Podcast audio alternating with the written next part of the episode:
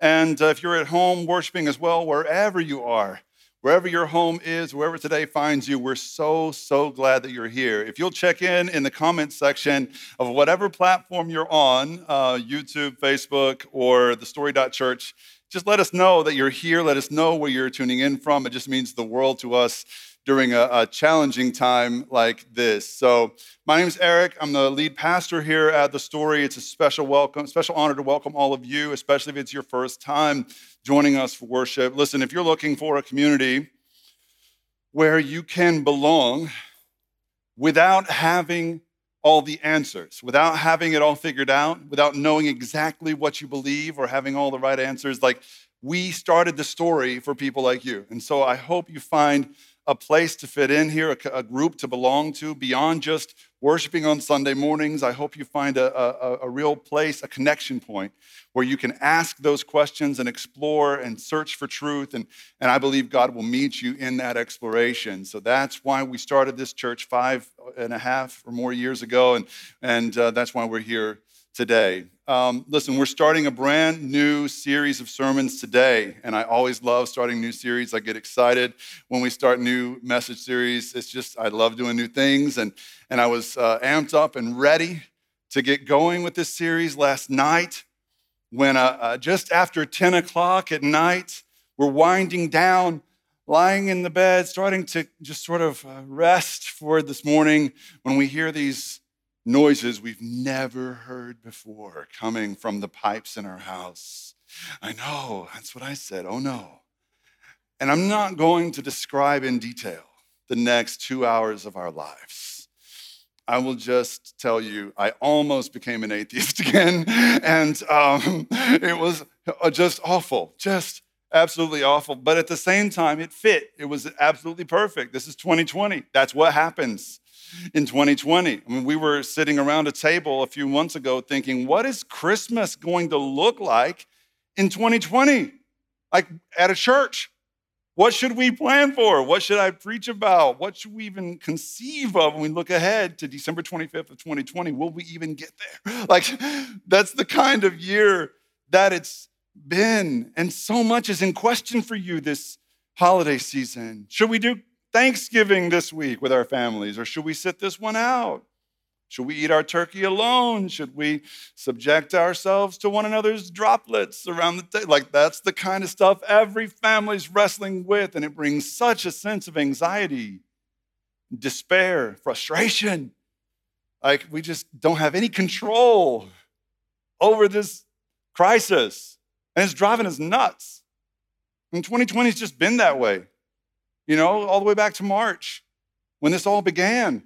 And, and, we all know about the big stuff of 2020. We all know about COVID and the, the, the havoc that COVID, COVID has wreaked on us. And, and we know about the job losses, the life losses. We know about the, the businesses that are shuttering, restaurants that are closing. All of these stories bring such devastation in a real life way. We know about so much of the other kinds of stresses we've dealt with this year. We, we know about the, uh, the political stress, we know about the racial tensions and police brutality situations. We know about everything we've dealt with this year, but there, there's all kinds of other stuff that's happened this year that in any other year would be absolute headline worthy. But in a year like 2020, most of us just turned a blind eye to these crazy things that were happening on the periphery of COVID and the election and everything else. Things like, uh, I don't know, that time that a monkey stole a vial of coronavirus out of this lab in India. Nobody asked any questions. We all just acted like it's normal for a monkey to steal things. Like, was he in the lab before and he escaped? Did he get into the lab, steal it, and break out again? Like, what happened to the coronavirus that he stole? Is it out in the wild? What should we expect? We didn't have the bandwidth to deal with it. So we just kind of let it go. Monkeys steal things from labs now. Okay, we see you, 2020. Or what about that time in June when a squirrel in Colorado was diagnosed with the bubonic plague of all things? Not to be outdone by COVID 19, this squirrel is like, I got you and I'll up you.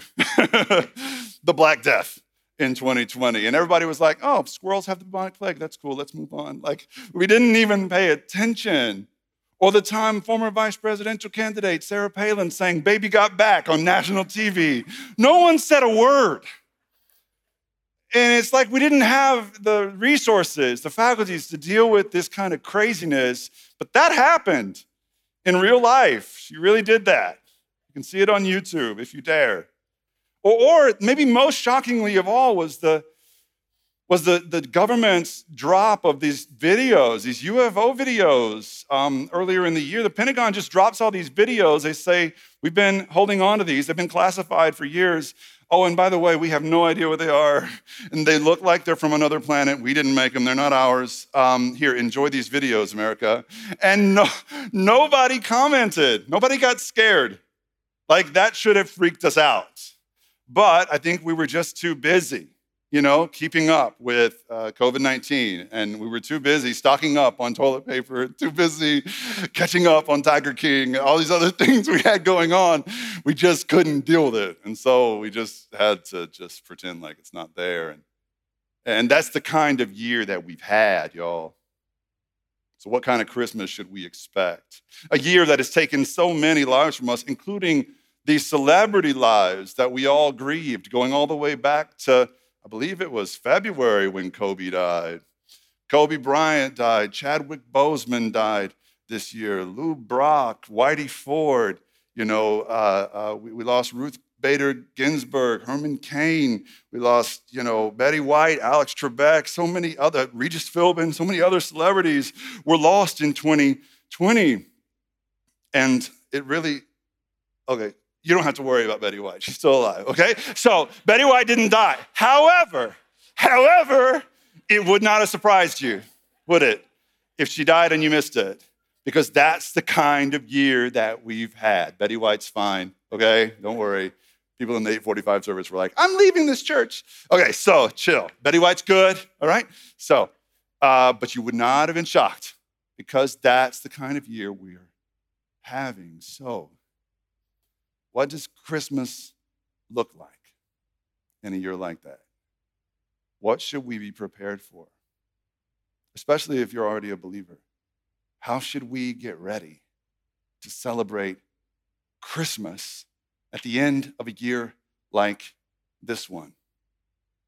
Well, there's already hints that, that you know, the anxiety around Christmas is going to be even higher than the anxiety around Thanksgiving has been. And anybody that, you know, travels at Christmas or goes and spends time with people outside of your immediate household, like you're going to face more scrutiny at Christmas than you're going to face this week at Thanksgiving and judgment from your more cautious friends and things like that. And, and we've seen signs of this for months now and weeks at least. And, and I, I saw this uh, clip on CNN, which is a clip of uh, Dr. Fauci talking to Jake Tapper about what to expect at Christmas. And look at how Jake Tapper frames what we should expect happening. We've got to get the vaccine, it's got to be deployed, and we can't abandon fundamental public health measures. You can approach a degree of normality while still doing some fundamental public health things that synergize with the vaccine to get us back to normal. So, not until the second or third quarter of 2021, though. Christmas is probably not going to be possible. Yeah, I'm, yeah, okay, so Christmas is probably not going to be possible. Like, that doesn't even sit with me. Like, I, I can't even fathom that. Christmas, I know what he means. He's not saying like Jesus was never really born. He's saying like we won't be able to celebrate it freely or joyfully this year. So that that kind of thing is exactly what we're talking about for the next 5 or 6 weeks here at the story. This series will culminate with Christmas. We've got some work to do to get there. We're going to be actually digging back in time. We're going to start at the end of Jesus' life and work our way back to the beginning. But we're going to get there. And the whole point of this is to figure out how we can celebrate Christmas in a year like this. We're going to do that by exploring some history here. We're going to look back at other times in history when believers, when people of God have been challenged and pushed into corners or pushed into the margins pushed into places where they weren't sure if they were safe or able or allowed to worship and celebrate God freely. And we're going to see what God did in those moments and how people responded. So that's what this series, uh, 2020 Christmas, The Weary World Rejoices, is all about. Biblically, our, our text basis for this series is going to be the Psalms. So we're going to be learning about the Psalms this uh, season. And, and this is interesting to me because I've never taught a series on the Psalms, which is crazy. It Doesn't make sense. Because the Psalms take up so much of uh, the, the Bible's, you know, bandwidth, and not just spatially. I mean, it takes up a lot of space in the Bible. To be one of 66 books, it takes up far more than 166th of the Bible. Put your first finger at the beginning of, of the first Psalm in your Bible and another finger at the end of Psalm 150, and you'll see what a chunk the, the Psalms take up in the middle of your Bible. But also theologically, the Psalms are so important in forming a foundation for so many of our fundamental beliefs as Christians. And, and you know, I, I, think also emotionally that the Psalms really speak to a broad swath of human emotions and the whole spectrum of our feelings that we're experiencing in good times and bad. The Psalms accomplish that. And so you can't really, I think, understand or appreciate the Bible fully without a, a healthy appreciation for the Psalms. And so that's what we're going to be exploring. So when we talk about the Psalms, what are we talking about? That big book in the middle of your Bible, what are we talking about? What are the Psalms? Okay, so the Psalms are a collection of uh, poems, mostly set to music, poetry, um, songs, and prayers that were written as early as 1000 BC in the time of King David, David wrote almost half of the 150 Psalms, and they were written for hundreds of years after that until finally they were compiled. So they were not written as one book, they were written as a bunch of dis- disparate poems and songs and prayers, and then pieced together into an anthology in the sixth century BC. So, what was happening in the sixth century BC? Understanding the context will help you understand the Psalms. So, in 597 BC, the Jewish holy city of Jerusalem was under siege. It was leveled by the mighty armies of Babylon. Babylon's present day Iraq. So, these Middle Eastern conflicts have been going on for millennia. So, 600 years before Jesus, Jerusalem was attacked and flattened. The people were humiliated in their defeat. The people of God took this as a sign that God was mad at them, or maybe God wasn't even there at all. Because not only did the Babylonians destroy the city, the Babylonians set the temple on fire. And the temple was made of limestone. And I don't know if you know about limestone at high temperatures, it explodes. And so the place where God lived had literally exploded before their very eyes in 597. That's where God lived. That's where they experienced Him. That's where they went to read and hear the law of Moses spoken. That's where the Torah was kept, the first five books of Moses in the Old Testament Genesis, Exodus, Leviticus, Numbers, and Deuteronomy. Many people say they're the, the most important five books for the Jewish scriptures. And now the place they were kept has gone up in flames. And then for 60 years after that, from 597 to around 536, many of the Jerusalemites, the people who lived in Jerusalem, and many of them were leaders of the Israel, uh, Israel uh, Israelites, like they were exiled. They were, they were shipped off. They were gone. They were sent to live in Babylon as exiles, as strangers in a foreign land. And so the people were scattered there was no email. They couldn't keep touch. They didn't know who was alive and who wasn't. The Babylonians had raped and pillaged and humiliated their way through Jerusalem, and the people were distraught and defeated. It was in those 60 years that the Psalms were compiled. And if you ever look through the Psalms, I encourage you to do this at home this week during the series. You'll see they're separated into five books. That's intentional. The people that created the Psalms, that compiled the Psalms, did that intentionally because even though the place where God lived and the place where the Torah, the five books of Moses were kept, even though that place was gone, exploded before their eyes, God was still with them. That's what the Psalms meant. That's why they separated these prayers into five books because they wanted these prayers to be reminders of the five books of Moses and the real presence of God, even in a time of deep suffering and anguish. That's what the Psalms are. When you're reading the Psalms, you're reading a prayer book for a broken people. And many of the Psalms, I think the ones we pay attention to most, are joyful and pleasant. Psalm 42 As the deer pants for the water, my soul longs for you. You know, Psalm 18 I thank you, Lord, my rock and my refuge. Psalm 9 says, uh, says Lord, I, I, I will tell the nations of your wonderful deeds. But then there's another side to the Psalms. The Psalms don't just capture the sunny side of life, the Psalms capture the full range of human emotion. So there's, for example, Psalm 6 that, I'm sorry, it's, I think it's Psalm 6 that talks about the all night long, I, I drench my bed with tears. It's another psalm that says, Lord, I'm in hell, and you put me here. You have, you have thrown me to the deepest depths. And throughout the Psalms, the psalmists write things like, How long, O Lord? How much longer? Why do you always hide when I need you most? That's how the people prayed. In their darkest times, they prayed real and honest prayers. How long? Where are you? What are you doing? Have you forgotten? So, so that's what the Psalms represent. All right, and when we look to Jesus and his relationship to the Old Testament, we often think first of his relationship to the law and the prophets. For some reason, those are the quotes that come to mind for churchgoers, right? So you know Jesus saw himself to be the fulfillment of Jewish law. You saw, you know that Jesus saw himself to be the fulfillment of Jewish prophecy. Do you know that Jesus also respected the Psalms every bit as much as the law and the prophets? He said this himself. Luke chapter 24.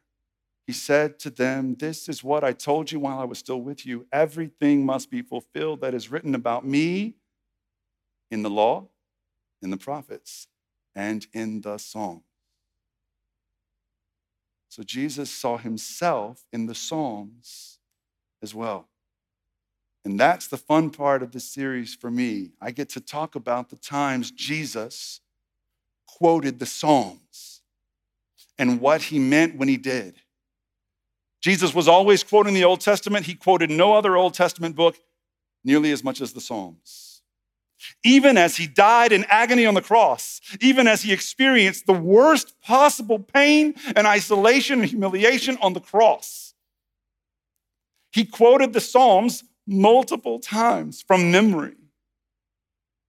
And so we're going to talk about some of these times that Jesus quoted the Psalms, like uh, as he died, as he breathed his final breath.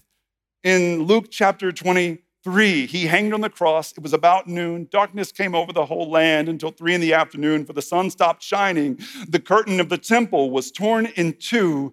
Jesus called out with a loud voice, Father, into your hands I commit my spirit.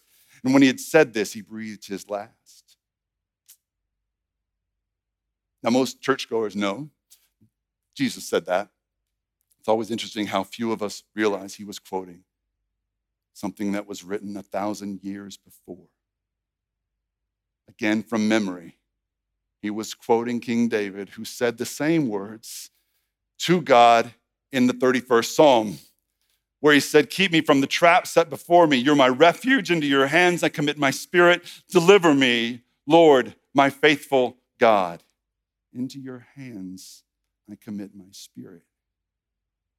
So, one thing I never get tired of with Jesus, one of the reasons he never grows old in the human imagination, one reason people still love him as much today as ever, is because he spoke in layers of meaning. And whenever he quoted the Psalms in particular, he said more than one thing at a time. And sometimes it takes years for believers to figure this out. You just see it one way on the surface your whole life, and then one day somebody peels back a layer for you, and you go, oh my gosh, Jesus has been saying this other thing at the same time. I didn't even see it before. It's fascinating and beautiful. That's why the Bible continues to be the bestseller the world over, because the layers of meaning constantly surprise us. And so when we look at what Jesus said when he died on the cross, Father, into your hands I commit my spirit, I see him saying at least three things. I could come back five years from now and have another layer for you. I don't know. That's how, that's how the Spirit works. But I see three things happening in this one line that he quotes from King David's psalm. On the one hand, I think the first thing he's doing is he is expressing real pain, his real pain in that moment as he died. Second, I think he is throwing shade or bringing shame down on his enemies in that moment. Third, I think he is expressing real trust in his Father. So I want to unpack these with the rest of my time here. Real pain, real shame, real trust. With this one line from an ancient psalm. Okay? So, first, he's expressing real pain. There is no doubt Jesus was experiencing the worst possible human agony. We always say God knows everything, and I understand that as a theological concept. That's true, like God knows everything, He's all knowing. However, I think we have to leave room for certain things, experiential things, I'm not sure that before that particular moment, God knew what it was like to be in a body, a human body, and bleed out, being nailed to a post. I'm not sure that God knew exactly what that felt like to die in agony, naked, in, in humiliation and shame, to die a criminal's death when you're not a criminal. I'm not sure God knew exactly what that was like until that moment. And in the worst possible moment, just before he breathed his last, Jesus, the embodiment of innocence and purity and love, I think he pulled back from this memory bank, from his childhood, this song he was taught to sing as a child. Remember when I told you all these psalms were songs and they grew up singing them? They were all set to a tune. One of the great, I just gut wrenching, honestly, when you think about Jesus on the cross. When he's quoting the Psalms, he's probably singing. The tune. Can you, can you hear him? Singing as he gasps for breath and tries to articulate the words. Can you hear him trying to get that out? You know how in trauma a memory will come to mind? People say, My life flashed before my eyes. You, know what I'm talking about? I think that was true for Jesus here. And as he's expressing this real pain, physical pain that he's going through, I think this memory comes to him from his childhood of this song that says, Into your hands I commit my spirit. I think that's how songs work on us. I think I've seen this before. I, I think that's, uh, that's why, for example, um, uh, when Howard Storm shared his story on the Maybe God podcast, um, maybe two years ago. We did an episode on near death experiences, and Howard Storm, though raised in the church, died an atheist. And when he flatlined in the hospital, this was all documented, he actually died. He talked about his spirit being led down a long corridor by some sinister beings. And the further they went, the more aggressive these sinister beings became toward him. And they began to abuse him in all kinds of unspeakable, horrific, traumatic ways. He can't even talk about this experience, although decades have passed. He can't even talk about it now without sobbing like a baby because it was so horrific. And he talked about being led toward hell by these demonic spirits. But before they got all the way inside the gates of hell, he collapsed onto the floor and he said he could sort of see himself there and he looked like a corpse, like roadkill, he said. He was that beaten up and bruised and bloodied. And, and just in his agony, he said one memory came to mind from his childhood, growing up in church, from Sunday school, singing a song in Sunday school, a simple song. Jesus loves me, this I know. He began to sing. From that place in the floor of that corridor on, near the gates of hell, he said he began to sing, For the Bible tells me so. He was barely able to get the words out, but he said it must have been loud enough for Jesus to hear because Jesus came and rescued him there. and gave him life again. And ever since that time, Howard's been sharing that story so people will know there's something else waiting on the other side.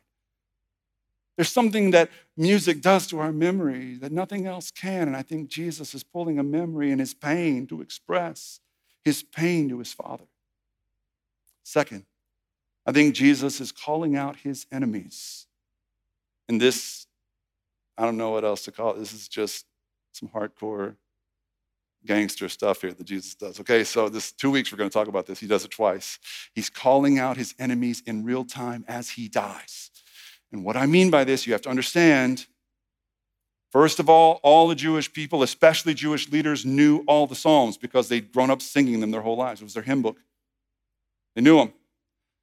Okay, so Jesus' enemies, his human enemies, were Jewish religious leaders. They're the ones who got him on the cross in the first place. They were there at the cross. The Bible tells us they were there mocking him as he died. Save yourself if you're really the Messiah, they said. And so when Jesus quoted Psalm 31, he's talking to them too. And what I mean is, whenever you know a song especially one you've known for a long time, and you hear one line from that song on the radio or somebody sings it or hums it, you can't help picking it up and singing the next line. You can't not do it. That's why when I say, uh, Sweet Caroline, you go. I love it. That's it. That's it. All right? That's what I'm talking about. You know the next line. You can't not sing it. Or, or when I go, I'm walking on sunshine. Yeah, okay, so, or, or when I go, she's a brick. All right, you get it. You get it, right?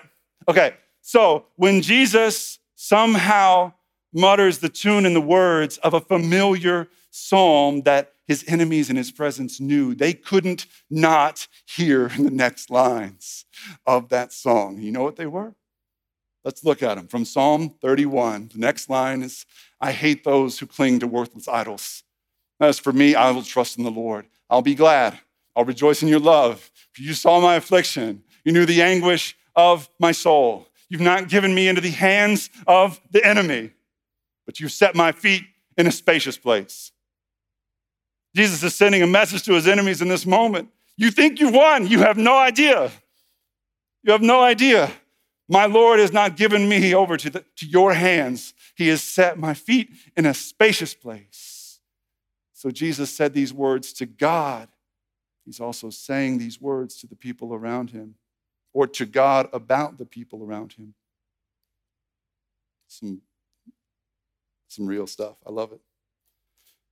Now, third and most importantly, Jesus, in this moment, the third layer of his meaning here is he is expressing real trust, real trust in his Father.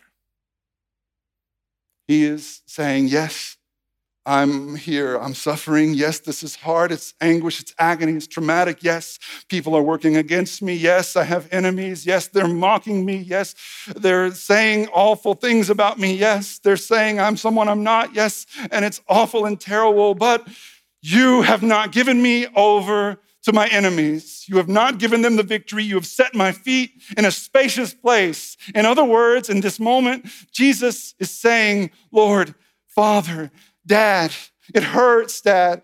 Dad, it hurts. And he's saying, Dad, you hear them, right? You hear what they're saying about me, right? Dad, it hurts and they're saying stuff about me, but Dad, I trust you. I trust you even now, no matter what the circumstances. On the cross, Dad, I trust you.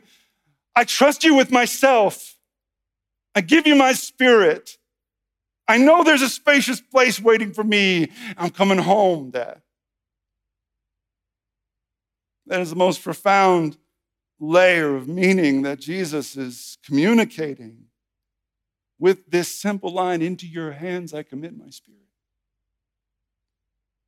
That was his prayer. Of course.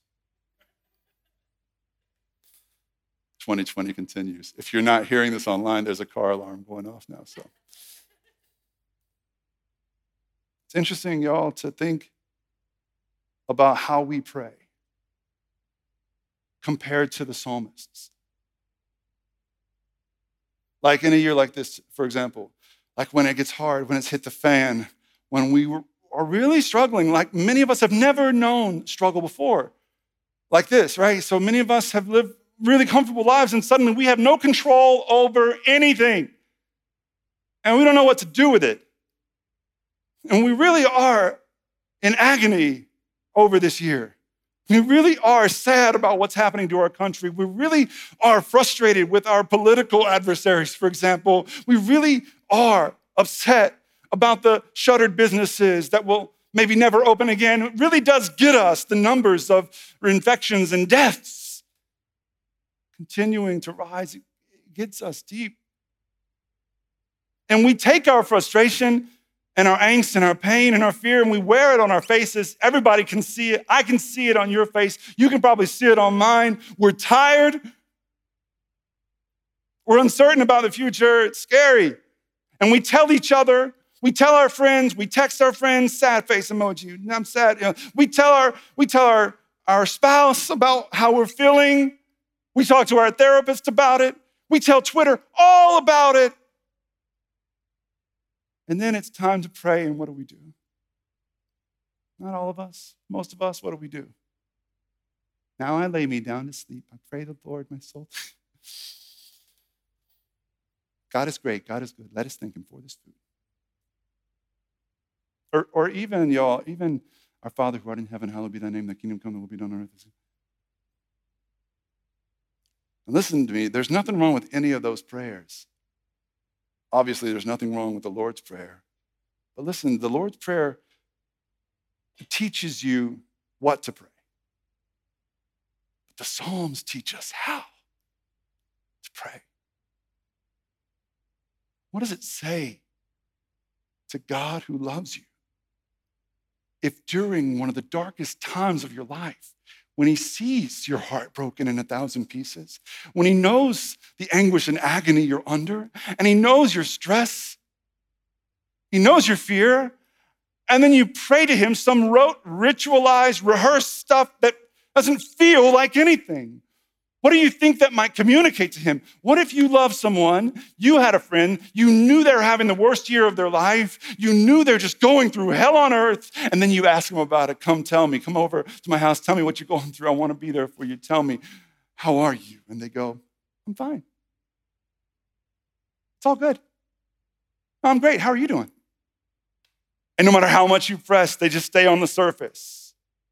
It's like that. You've seen the meme with the kid with the funny look on his face, and he's like, everything's fine here, and like the house is burning in the background. Like, that's the disingenuous nature of our prayers sometimes. I wonder if God might feel as though we don't trust Him with our burdens. I wonder if God might feel like we think He's not able to, to carry what we're carrying, or we think He couldn't understand, or maybe worst of all, we think He would be upset if He knew what a mess we are right now.